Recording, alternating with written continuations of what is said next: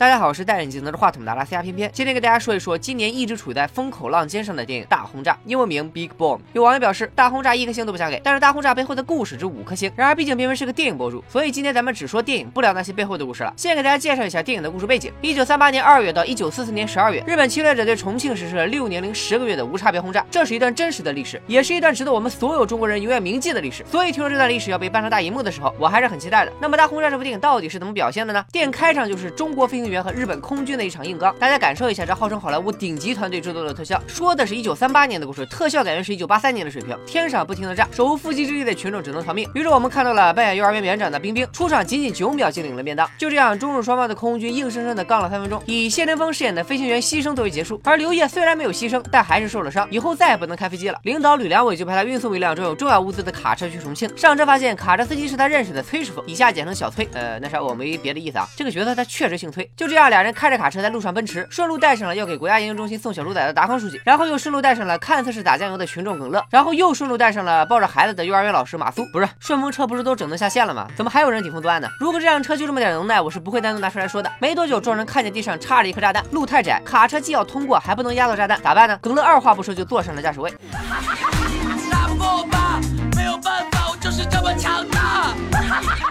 这是观众看了吐唾沫，牛顿听了想复活。导演童叟无欺，电影叫《大轰炸》，隔三差五就要炸一回。小崔居然为了用达康书记的猪活活给炸死了，感动天感动地，我就问你气不气？临死前，小崔拿出一块布，希望有人能够帮他转交给他爸爸老崔。他的遗言也特别佛系，希望老爸一定要赢一次麻将比赛。日军继续轰炸，飞行员宋承宪受伤后坠机，此时耿乐成为新司机，开着车半路遇上了昏迷的宋承宪。你就说这车神不神吧？就没有他遇不上的主角。在命运和编剧的安排下，战地记者张钧甯认识了宋承宪，两人的感情线可以用蹊跷来形容。张钧甯带宋承宪来到医院，宋承宪带张钧甯。回了基地，两人洗了几张照片之后，就爱的死去活来了。片片绝对没有少说任何一个情节，不信的玩家胆大的可以自己去看原片，还能在这个地方看到打酱油的胡兵和阿德里安·布罗迪。张钧甯受刘烨之托，把小崔的遗物交给了他爸老崔。老崔是个麻将馆老板，没错，厨子不看菜谱，改看兵法了。范伟不打天下，打起麻将了，于是又牵出了一条故事线。为了表现重庆人民乐观向上的心态，导演就让他们打麻将。老地方被炸了，就换个地方继续打。敌军来了，盖上红布，以防有人偷牌。敌军走了，就回来接着打。这麻将打的，连美国教官布鲁斯·威利斯都说好。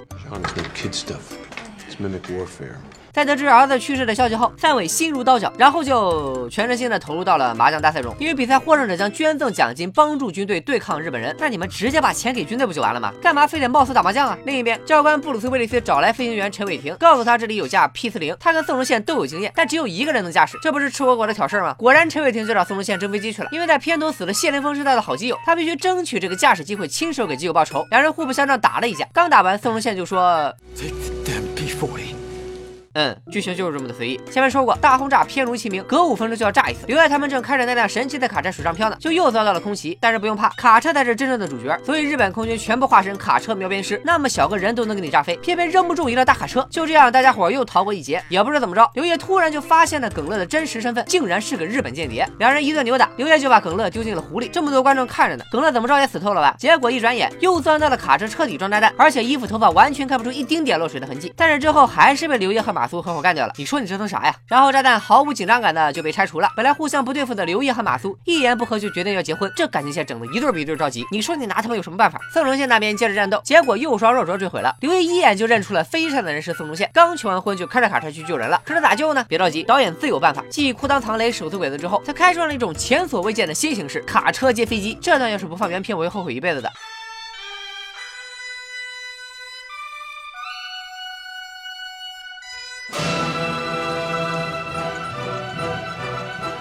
看到这里，观众还没跪呢，剧里的演员们就直接跪了。要说片里最牛的还是这辆卡车，它刀枪不入，只要躲里边绝对炸不到你，关键时刻还能接机。要真这么厉害，给部队战士们一人发一辆，抗战早胜利了。不管怎样，危机解除，刘烨也成功把物资连同卡车送到了重庆，开开心心的回家和马苏结婚去了。万万没想到，两人正在没羞没臊的时候，天空飘来的不是五个字，而是一颗炸弹。大家分工明确，刘烨负责空手接炸弹，范伟负责徒手丢炸弹。结果虚惊一场，啥事也没有，世界又恢复了平静。到这里，电影就基本结束了。怎么说呢？我的心情挺复杂的。本来有可能是一一个被拍成经典。史诗的真实事件就这么被糟蹋了，完全没有拍出战争的残酷性和历史的沉重感，叙事跟闹着玩一样。我说你老老实实单线叙事保平安不行吗？还硬要掰扯出三条没啥联系的故事线，以及两条突如其来的感情线，角色塑造也是一塌糊涂。而且本来找个群演就能解决的事儿，还非要倔强的拉一大帮明星来客串。总之，这部大轰炸是今天片片最失望的电影，没有之一。拜了个拜。